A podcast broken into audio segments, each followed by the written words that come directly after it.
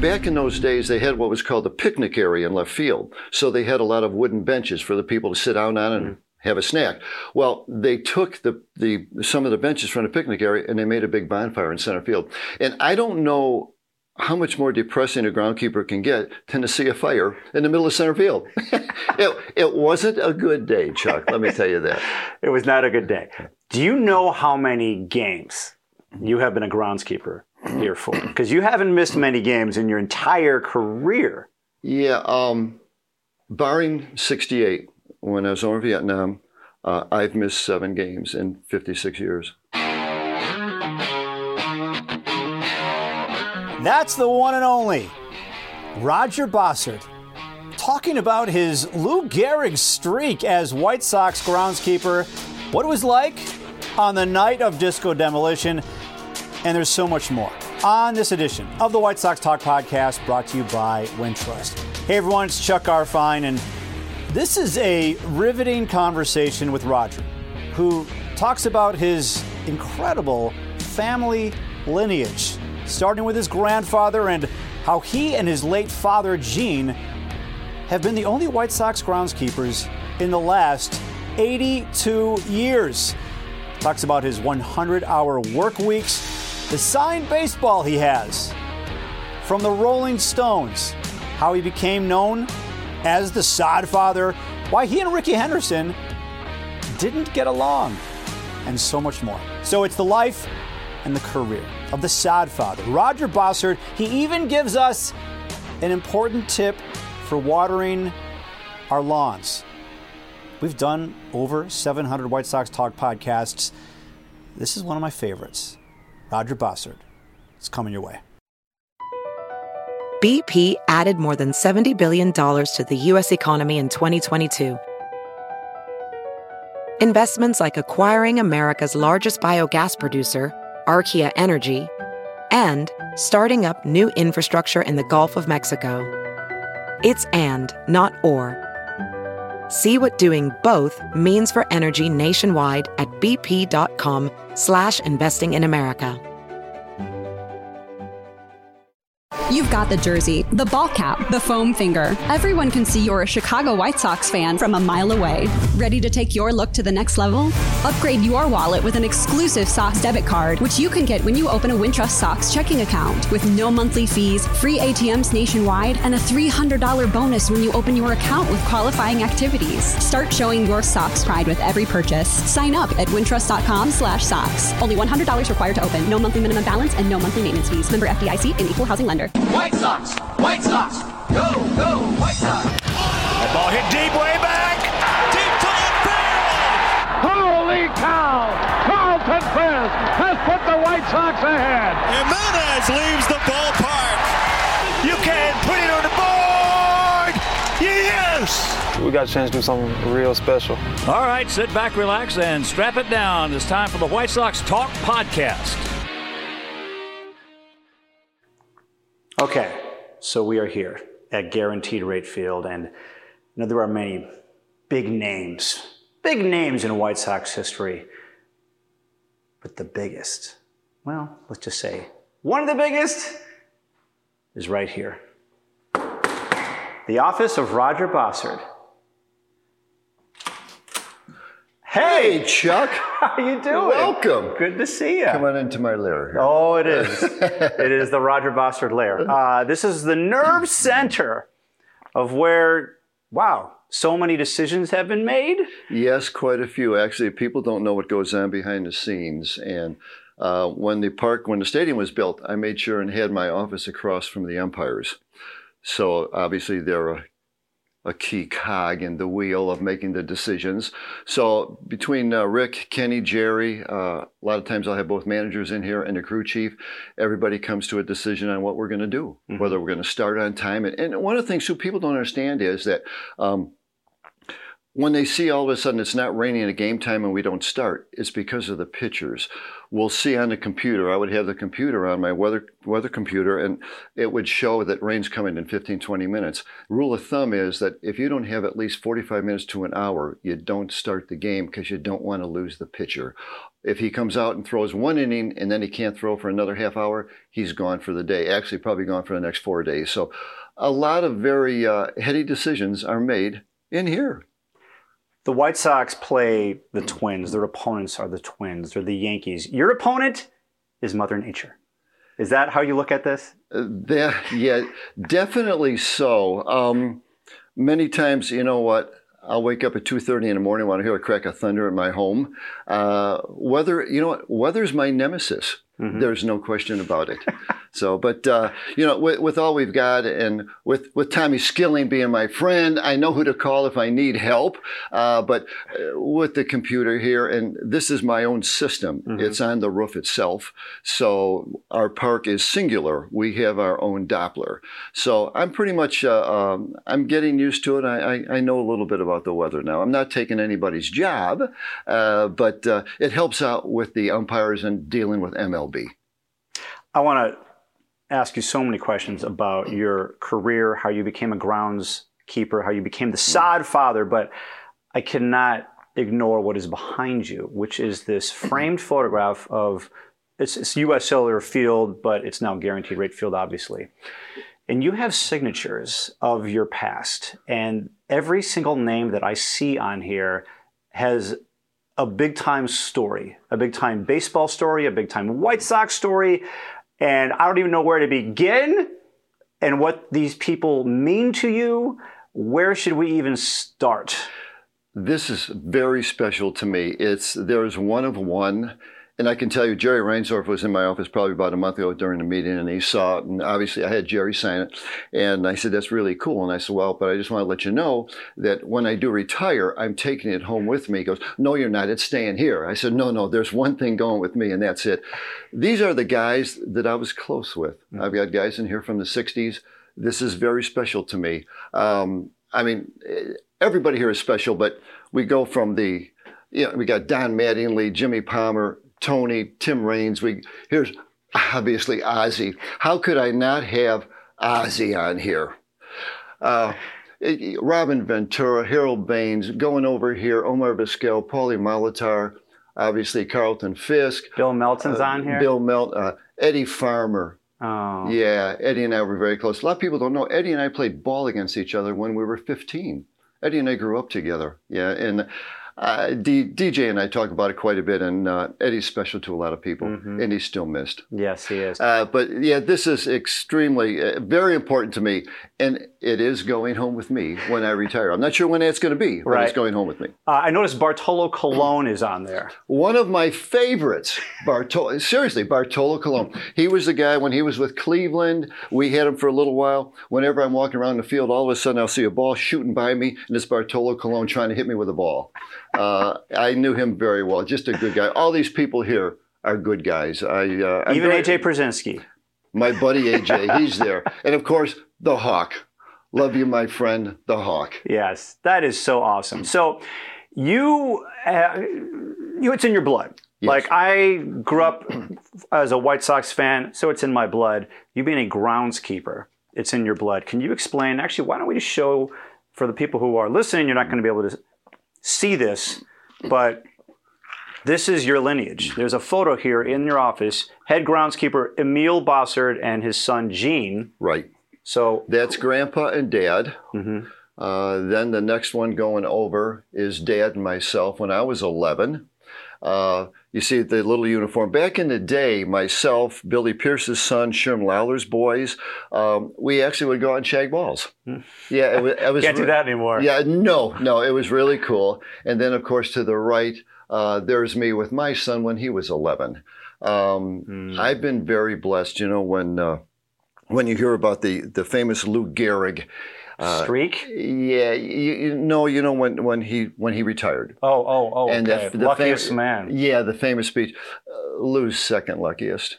I've actually been doing what I'm doing uh, over 50 years, and barring the infamous disco demolition, there hasn't been a day that I've regretted. After, the next day after the disco demolition, and Dad was still here too, and I can remember telling him that I'm not quite sure if I made the right move in my life. Uh, but uh, barring that, I I can't say enough. You know, and the owners I work for, and obviously, as you know, it gets no better than Jerry. uh, I've been blessed. I'm doing exactly what I want to do. Mm. I wouldn't change a thing. Yeah, you're lucky to be able to say that. So this is your grandfather and your son. So your grandfather was the head groundskeeper for the Cleveland Indians. Indians, yes. Okay. And- Starting in what year? 1931. Okay, and then when did the family get involved with the White Sox? How did that come about? In 1940, the uh, general manager of the White Sox called up the uh, the Cleveland Indians, and he said, "I'd like to have one of the sons because there was my dad and his two brothers that were there, and his two brothers, older brothers, didn't want to go. So Dad said, "You know what? I'll give it a shot." And Dad came here at 23. Yeah, at 23 years old, he was a major league head groundkeeper. Obviously, the youngest of all time. I don't know how he did it at 23. Uh, and then it just went on from there. There are six of us in the family. Uh, obviously, Grandpa, his three sons, my cousin Brian was a groundkeeper for the Padres, and then the Yankees, and myself.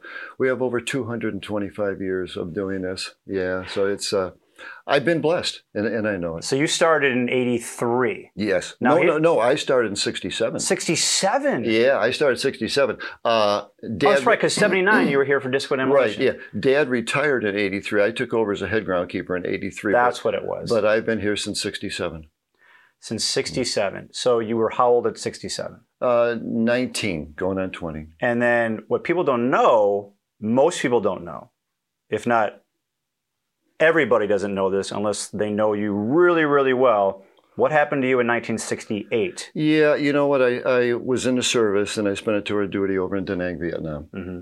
Yeah, and uh, actually, it was a, a trying time. Back then, Da Nang was known for us that were over there as Rocket City. 68 was a rough year in the Vietnam War. Yeah, it was. It was. But you know what? I uh, actually I ended up spending a couple months in a hospital over there, and then they shipped me back to the states. But that's that's another time. Okay. Uh, but uh, um, I learned a lot over there, and, and sometimes the things you go through in life, you remember in later years when things get tough, and you go, you know what? It's not really that bad. So uh, uh, yeah, yeah, I, I, I'm proud of that. Um, What did you, you're kind of explaining it, but your experience in Vietnam, right? And I don't want to pry too much, but what did you, what are you carrying with you from that experience to this day? And it's been over 50 years. when things are, you know what? Boy, that's a great question. Um, one of the guys in my unit got hit by a, a mortar attack and he lost both arms and both legs. And I saw him Mm-hmm. and I won't forget it. And that, yeah, how can you forget that? Well, you, you can't. And, and that's why sometimes when I see people that are, you know, unhappy in life or complain that things aren't great all the time, they have no clue. They have no clue. It, it really, it really put a perspective on me on how life actually is. And I think that any of the guys who are over there will mm-hmm. tell you the same thing. That when things get tough, you go, no, they're not. Yeah, because you, at the end of the day, are having an office at a baseball stadium.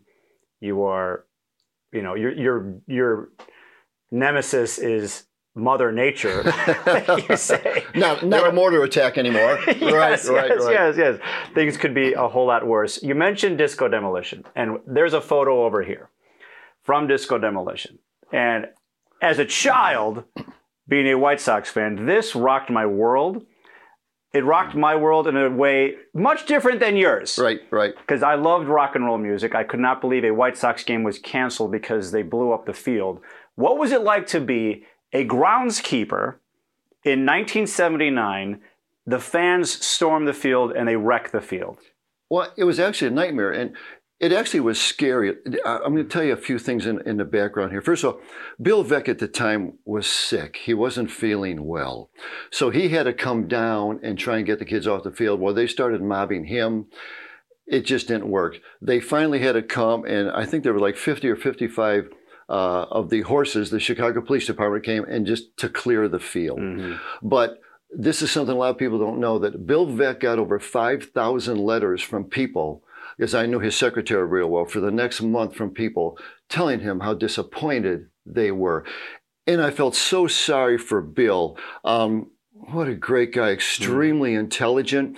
Uh, he was just trying to make ends meet, and it just it went haywire.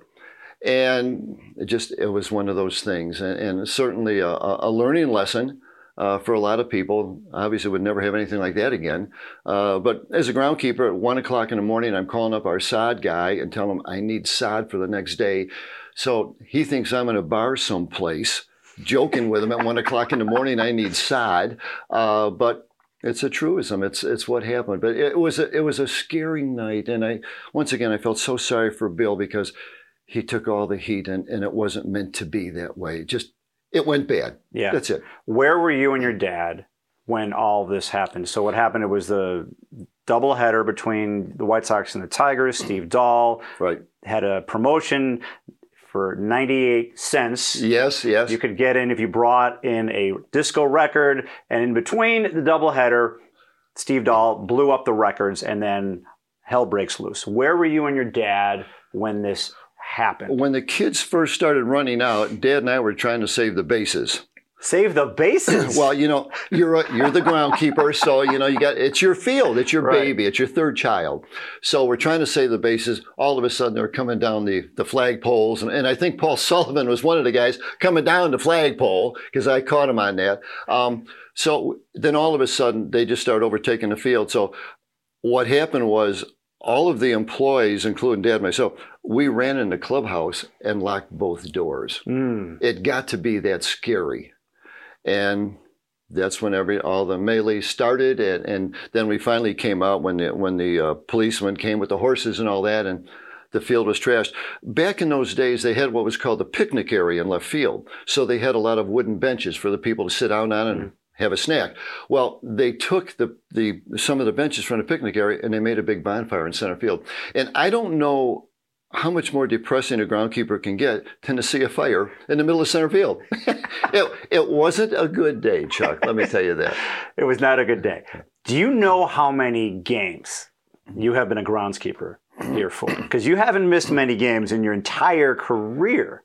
Yeah, um, barring 68, when I was over in Vietnam, uh, I've missed seven games in 56 years.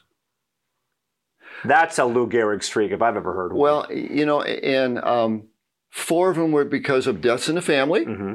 Uh, two of them were Ron Schueler had called me up. We were having some problems at our spring training site in the middle of summer. Mm-hmm. Right. So he said, Roger, people are getting hurt. So I ran over there for two days and did that. And I don't know what the seventh day was. I can't remember what it was, but I know there was seven. So I haven't counted, but I don't know. I've probably seen, I don't know, 43, 4,400 games. Yeah. They're out of town as we're taping this, but you're still working, right? Oh, yeah. So, what's your day like on a day game, on a night game, and when there's a game not even in town? You know, it, it's funny. A lot of my friends, when the team goes out of town for a week or so, they say, "Oh boy, you know, you're going to get a break and all that." Grass still grows, and it's maintenance time. I started this year. I went to spring training on February 9th. I've had 11 days off since February 9th, uh, but it's my job. I was raised in it. Yeah. Um, you know, today we're doing some aerification. We're top dressing. Uh, tomorrow I'll start working the infield clay. Uh, I got to fertilize tomorrow. Uh, there's, you know, when the club's in town, I usually put in about 110 hours a week. 110 hours a week. Yeah, for day games I'm here at 5:30. You know, and you get home maybe at 7, 7:30 at night, and for night games I'm usually here by 8 o'clock, and you get home at midnight. So, but it, it's funny, Chuck. Um, I love what I do. Mm-hmm. And you have to do that. You you have to be in love with what you do to do that. And it doesn't bother me at all. I still jump up in the morning, and my wife Jerry Lynn's the first one. Be calm, be calm. But she knows how I am. I'm that obviously that type A person. Um, but uh, I love what I do. But the maintenance is a big part of it. Yeah. A lot of things that people don't see. At the end of this year now, um, I'm going to pull half the field out, half of the outfield. I'm going to resod it. Then next year I'll do the other half. I do that probably every three or four years because there's always new cultivars of grass that come out. Uh, when I say that, the reason w- with the newer cultivars you become less disease prone during the hot summer months. So there's a lot to it. And I think the other thing too is the infielders. They're so important. Remember, 70% of the action's on the infield. And I can go back, I'll tell Ozzie. Yeah. Ozzie always wanted the back five or six feet of the clay on the firm side. for his first two steps, but he liked it soft in front. Robin always liked it a lot softer. This is what a good groundkeeper does. You just don't come out. A lot of people think, oh, they mat it and they wet it before the game. It's actually anything but that. Uh, Frank always liked first base soft. Probably on the on the other side of the spectrum, as far as being hard, you remember a guy by the name of Julio Cruz? Yes, of course. Second base. yes. He liked it almost like a brick. And I can remember talking to him about it. God, I'm not used to making fields hard. Well, he charges every ball. That's the way he plays. Mm-hmm. So Bill Veeck said a good groundkeeper is worth six to eight games. I'm not sure. I'm not sure if you're worth that, uh, but I like to think two to four just by doing those little things so that when you're actually, I'm the only groundkeeper that goes to spring training. And Jerry has me going to spring training because you want to duplicate the spring training fields mm-hmm. to the field you've got up north. Yes. So those little things can make a difference in a game or two. And if you've got a season like we've got now where we're fighting two other clubs, in the end, that one game could be winning or losing it.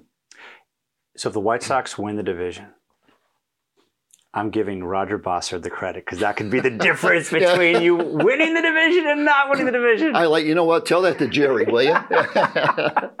well, there was the game in Cleveland, so I want to get your thoughts on this. Mm-hmm.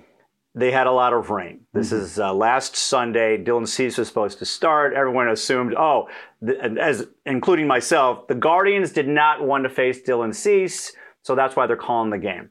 But why would they not have a field ready to play, this would never happen here. Yeah, you know what? When you have concerts, there's always a huge risk. Mm-hmm. And even though the concert promoter, they put X amount of money in the till for fixing whatever, I think what happened in Cleveland is, and I know the groundkeeper there, um, during the construction of the concert, they trashed the left field track. So he had to come in and put a, a, whole new warning track in. And a warning track consists of certain types of clay, certain types of stone.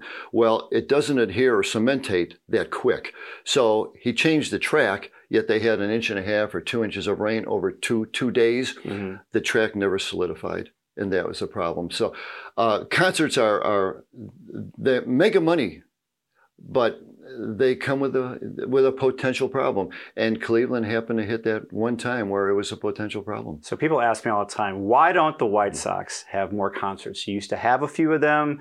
Bruce Springsteen came here, the Rolling Stones came here, and at some point I realized, you know what? I think this is probably because Roger doesn't want them in no. the outfield.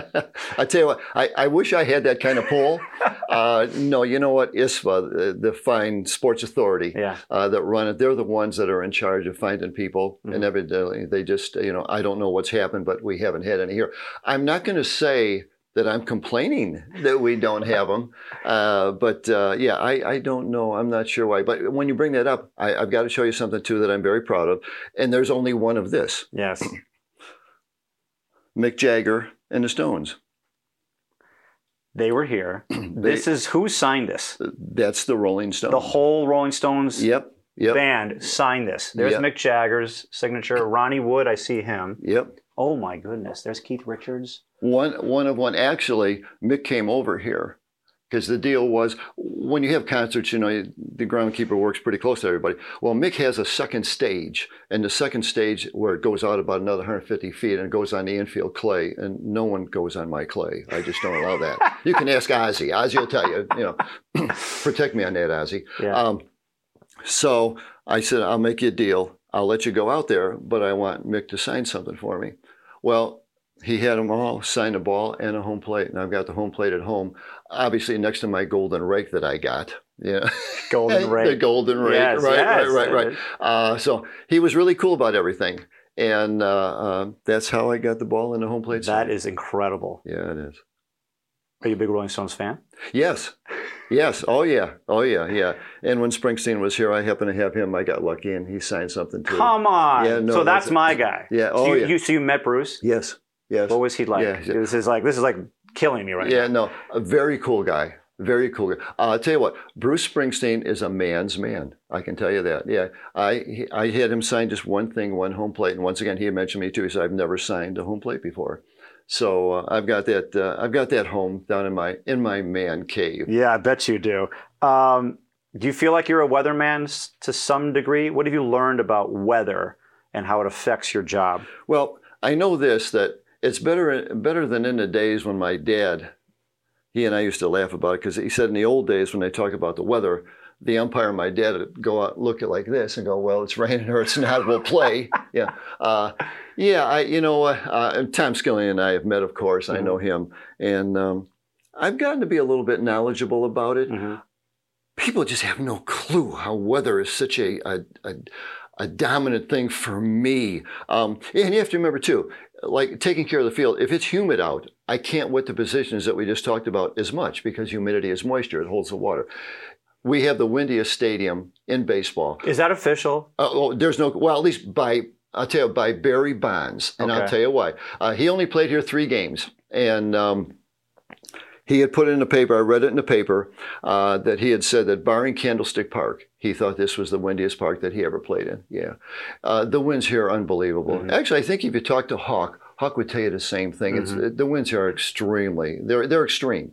Uh, but from the groundkeeper's viewpoint, once again, there's so many things that you have to decipher on what you do with the weather, the pattern of the weather, when it's coming in, getting your crew ready. Um, there's a lot to it. It's more than just matting the field and cutting the grass. Yeah, I, I'm sure. How much do you miss Old Comiskey Park? That was your first office. Yeah, you know, um, as some of the pictures you've seen, um, I was going there when I was nine years old. Uh, but you know what, Chuck? I got to be honest with you. I like a new house and a new car. and this was it. Uh, building the stadium, uh, Jerry told me, he said, do whatever needs to be done to the field. And that's why I came up and everybody has my field now. And I patented, of course, the first sand bed field, um, similar to the one I put in Saudi for Prince Abdullah. And, and uh, I was able to do that, so I started a little something different. And uh, it's, uh, I, I miss it because of my age back then when I was young. I remember that. Have to I, I mean, I was, I was there uh, when Billy Pierce, Gerry Staley, Roy Sievers. I can remember when I was nine or ten, and Ted Kluszewski. I was out in the outfield, walked by me, and he had the cutoff here. I thought he was the biggest man in the world. I thought the ground shook when Ted Kluszewski walked by. Yeah, I, I've been blessed.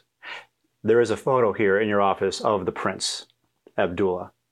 Can we look at this photo and can you explain what is going on here? How did he even reach out to you and what did he want? Yeah, the uh, his people contacted Major League Baseball, and they said, "We want to know. Would you tell us somebody or give us somebody's name that?" And Major League Baseball gave my name, and to this day, I don't know who it was. So, Abdul and I actually became friends. But when I went over there, before I went over there, they send you a book this thick when you meet royalty over there. And you know you can't cross your leg a certain way. You can't show him the heel of your shoe. He didn't like chartreuse, yellow, or light brown, so I didn't wear any of that. But the It great looks like you're wearing a light brown suit. Oh yeah, well it, it, it turned. I watch myself though. Yeah. Okay, Um, okay. Yeah, this is him right here. Uh, he's a Stanford graduate, Okay. and he was the George Steinbrenner over there of soccer. They don't play baseball; it's soccer, and all they had was the old AstroTurf fields, and so they they hired me, and I put in the first natural turf fields over there in Saudi Arabia. And actually, Abdullah. Um, he and I actually became pretty good friends. I spent a lot of time with him. He had a palace over there in Newport, in California. Treated me very well. Once again, he, he was, you know, his mother was the king's sister, so he was seventh in line. He'll never see it, Yeah. uh, but treated me extremely well. Um, the first time over there, I stayed at the Marriott, and after that, then I stayed in his palace. You stayed in his palace. I did, I did. But you have to remember that his palace is four times as big as our park here. It's huge because all the people that work for him stay there. The women have their own part. Uh, it's it's certainly a different world, uh, but he treated me great, a- and, that's all that mattered. And uh, I'm actually very proud of that because I came up with a lot of different systems over there in Riyadh, which is where I was at, where I built the first four fields. Um, they have sandstorms come through three times three times, four times a week. So I actually put in two irrigation systems in the same field. Um, I did a lot over there. Uh, I had I put in a desalination unit strictly for the first field. Uh, water over there is was Scarce. it's yeah, it's still gold now, Yeah. but it was even worse at the time. So it was uh, it was challenging. Uh, the first field cost them three and a half million dollars. The first Yeah, field. The first, the first natural turf field in Saudi Arabia. Yeah. What year was this about? Uh, 83. okay. 83. And it was 83, 84, and 85. Um, yeah, I flew the sod over from San Diego. So, but he was, it was a lot of fun. I haven't talked to him in probably three, maybe four years now. We keep in casual contact. Uh, but uh, yeah, I, uh, uh, he became a nice friend. And, and let me say this too sort of weird, but I got to tell you, you ever hear of the machine called Ms. Pac Man? Yes. He's the greatest player in the history of Ms. Pac-Man. I'm telling you the truth. I, I this guy, I saw him go through 21 boards. 21 boards. I mean, at the end of that, his hand was like this, but uh, we got along. He was outgoing. I'm outgoing. Yes. So, so we You hit it off. Yeah, we did, and actually, almost immediately, because when you meet royalty, especially those guys, I always had to be to his left. And after about the sixth time when I met with him, then I didn't have to call him Your Highness anymore. It was Abdullah. We hit it off right away. That's great. Yeah, yeah, it is. It is. Uh, once again, I've been blessed. You have been blessed. All right. Over your other shoulder is a photograph of Disco Demolition. This is after the game, I guess the next day, and ne- you are out there, no shirt on, by the way, with a, some kind of uh not a This is- This what is sod that? cutter. Sod cutter. That's the area where the bonfire was. Mm. So I'm pulling that area out. That's actually I look a lot like right now, a lot like that too. yeah, you, you, you age very well. You have aged very well. So yeah, that's uh, yeah, that's quite. now, why do you have that up in here? Because I would think you would not want that here, but does that have some kind of meaning that is a reminder that you want to sh- have yeah, you in your what? world? I, yeah, I think it's one of those things that, you know, that was very huge in my life mm-hmm. for what I do. Ah, Yeah, yeah. the challenge of it. Yeah. Oh, no question about it. But it was uh, it was different. No one ever had anything like that. And um, I don't know who gave me that picture, but I know I had to put it up because it, it was a special day. Maybe, maybe maybe not a positive one, but it was a special day. All right, coming up more of our conversation here on the White Sox Talk podcast. We're back after this. Hey, it's Kaley Cuoco for Priceline. Ready to go to your happy place for a happy price? Well, why didn't you say so? Just download the Priceline app right now and save up to 60% on hotels. So, whether it's Cousin Kevin's Kazoo concert in Kansas City, go Kevin, or Becky's Bachelorette Bash in Bermuda, you never have to miss a trip ever again. So, download the Priceline app today. Your savings are waiting. Go to your happy place for a happy price.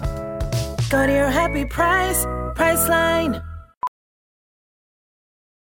As a professional welder, Shayna Ford uses Forge FX to practice over and over, which helps her improve her skills. The more muscle memory that you have, the smoother your weld is. Learn more at meta.com slash metaverse impact.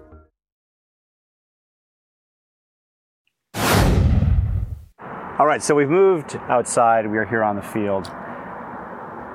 What does this do for you, being outside, seeing a field like this? What does it do for your soul? Yeah, um,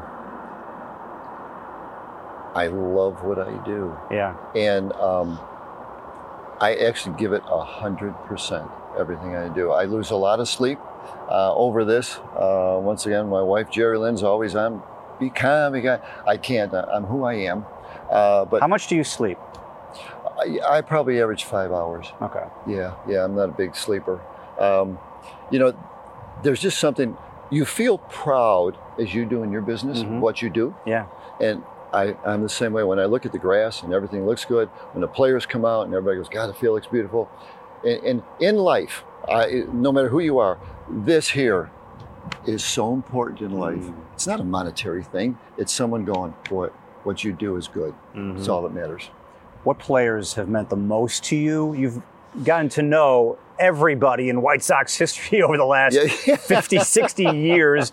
But are there a few that stand out for you because it is a relationship business and you have a relationship with every single one of those players who take this field? You know, the probably the two guys I've, I've been the closest with, without question, Robin Ventura and Ozzie Guillen. Uh, uh, I can't say enough about those two. I mean, I've run into some great guys. I mean, when I think of in the past, uh, Bucky Dent, Scotty Fletcher, Wilbur Wood, uh, Johnny Danks, these are very special people to me. Yeah. Uh, and, you know, I haven't run into a lot of people, a lot of players that I don't get along with.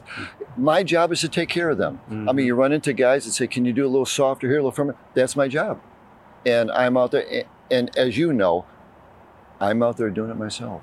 Yeah. I don't ask anybody else to do it.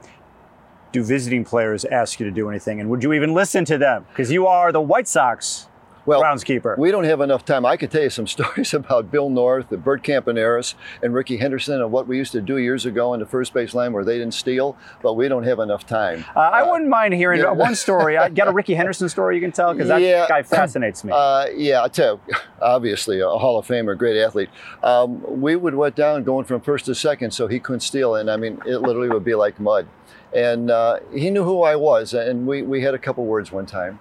Uh, but he understood when he was with the Yankees, he was with the Yankees at one time. yeah. And uh, he wasn't appreciative of the way the field was. But once again, this is what the I don't do this on my own. I'm Yeah. doing this. I'm told to do what I've got to do, right? Yes. Once again, the tenth man on the field, uh, and it worked out. I mean, Rickey didn't steal a lot of bases when he came here.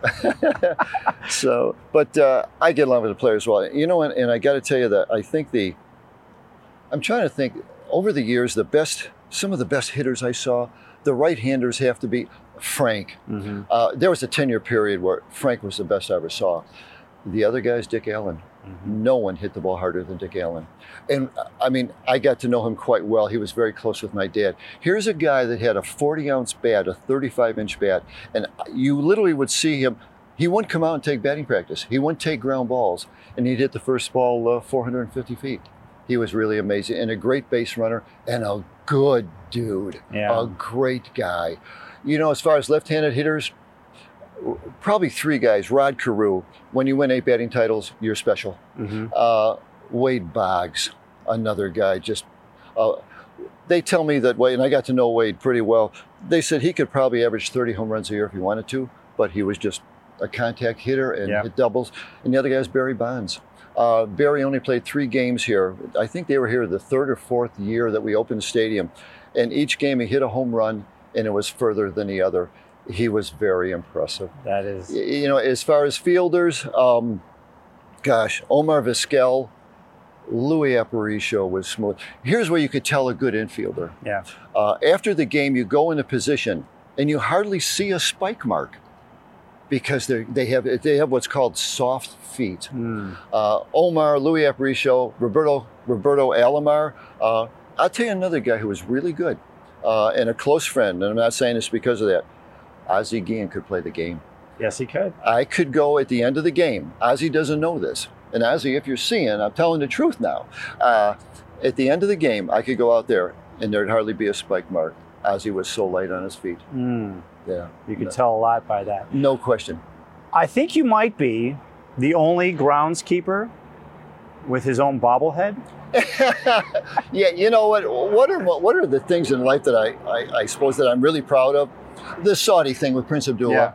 Um, yeah, the bobblehead. you know that's that's got to be up there. Um, uh, actually, in in 06, the opening day of 06, when they gave the rings out, Yeah. I was with the players and I Mm. received a ring then in the beginning of the game. But uh, yeah, the bobblehead was that was pretty cool. And and probably the other thing is the the Sodfather, Yes. uh, Paul Sullivan. Uh, he was the one that started it. So I was going to ask you who coined your nickname Sodfather, and it was Paul Sullivan It was- of the Tribune. Exactly, it was Paul Sullivan. Yep, and it just caught on, Mhm. uh, and it just it sort of took off. So uh, it's you know, and I think it's cute. It's great. It's great. I, I, what a nickname. What a nickname. It says it all. Uh, well, better than some of the names some people call me. So I, yeah, I'm, I'm happy with the sound. You are the godfather of all groundskeepers, so Sodfather is so fitting for you. 05, I got to ask you about 05, the World Series on your field. What was that like for you? Yeah, it was magical. Mhm. Uh, for the groundkeeper, when you when you have a series like that, when you have a year like that, Mm-hmm. the field's great. There's never a bad hop, nothing in because you're winning all the time. Everybody's happy with the mound, the grass, all. Uh, yeah, it was special. You know, my dad was here in '59, and I can remember him telling me too. He said, "You'll find out, you know, Roger, if you ever get to that point, how special it is and it really is. Mm. Uh, and I was very close to that group of guys. Yep. So it was uh, it was a special time, and I'm uh, I keep telling Rick Hahn that uh, I'm hanging around because I'm looking forward to one more. I'm putting a little pressure on Rick and Kenny. What do, what do they say when you say that? Oh, they said it's going to happen. Just hang in there. So Hang in there. so I'm hanging in there. Yeah. I mean, you you're out here, and whenever I see you, you got a big smile on your face. And so I think there's someone who loves his job. Do you even think about how long you want to continue to do this? No, yeah. Yeah. I have a lot of friends that, of course, retired, and you get the the yays and the nays. Uh, some of them are happy, some of them aren't. Um, I just believe that if you love what you do, you don't stop doing what you do. Yeah. It's you know, and working for Jerry is that makes it that much more special. How often do people ask you for tips for their lawn? All the time, all the time. You haven't asked me for any, so I have e- not. Either you have AstroTurf or someone else is taking care of your lawn. Because I know you're not out there mowing it and fertilizing it. Well, no, no. So there was one time you've just. I think you may have. Of course, you. Why would you even remember this? I believe there was a time about nine years ago when I I have a small front yard and I could not grow any grass. I, I don't remember. You mean you didn't have your man that works for you take Come on, so no, I was trying to do it myself, and I think I might have, I might have asked you. I think I did ask you a question like, "What do I do?" Okay. And I, and you asked me, "How much sun does it get?" Right, And I said, "Not much." And you go, "Well, you're uh, You're in up- trouble you're- then. Yeah, you're in right, trouble." right, you're- So that was it. That was my one question I've ever asked you. I'll never ask you a question again because it must happen all the time. You can. It does. It does. But that's fine. I'm glad to help people out. Does your son want to enter into the business? No, I don't think so. Yeah. Yeah, we've talked about, you know, he's in our system. He plays in our system Yep. now. Uh, he's at high A. Um, the game has changed, not just the game itself, but Mm-hmm. uh, uh, everything around it. Um, and I'm not saying it's not fun. I, I love what I do. Yeah. Um, things have just changed. Mhm. And uh, it, it's it's not the atmosphere that it was going back years ago. Yeah. And you know, you always want better for your children. And so I'm, I'm going to leave it up to him, uh, but I think he's going to go down another avenue, and Okay. whi- which is which is fine. Yeah. Where is he in the minor league system with the White Sox? He's at Winston Salem. Really? Yes. I, I, I did know that he. I thought he was in Kannapolis. He was, and uh, they, he's been switching back and forth between Kannapolis and Winston Salem. Okay, that's great. Well, this has been amazing. Just walking down memory lane with you. Uh, White Sox fans are just, and White Sox players. This whole organization is just so lucky to have you. You're like a gift to this franchise, and so what you've done for everybody who has played on this field, and for everybody who loves White Sox baseball, you are a cherished. You are a golden sod father. Well, Chaz, thank you. As I keep saying, I'm very fortunate. I'm right where I want to be for 56 years. And you're the only person who calls me Chaz. Yeah. No one has ever called me Chaz up until probably 2005 when I met you, and you've been calling me Chaz ever since. Well, it's our friendship. It's our friendship. Okay. Well, thanks again. Uh, any any last story you'd want to tell? Any last word of uh, just You know, wisdom? uh, words of wisdom to the average fan that's worried about their home lawn. Two most important things aerification, think of that. It allows the gas exchange, your hydrogen sulfide, your methane gas. And the other thing is water after two o'clock in the morning. Don't water before that.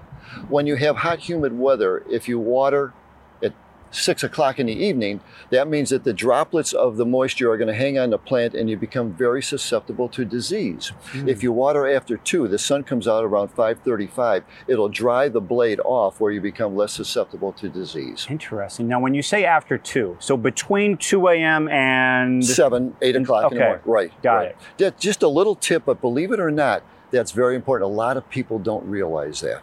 you see a lot of people, they think either early in the morning, which is what we do, right?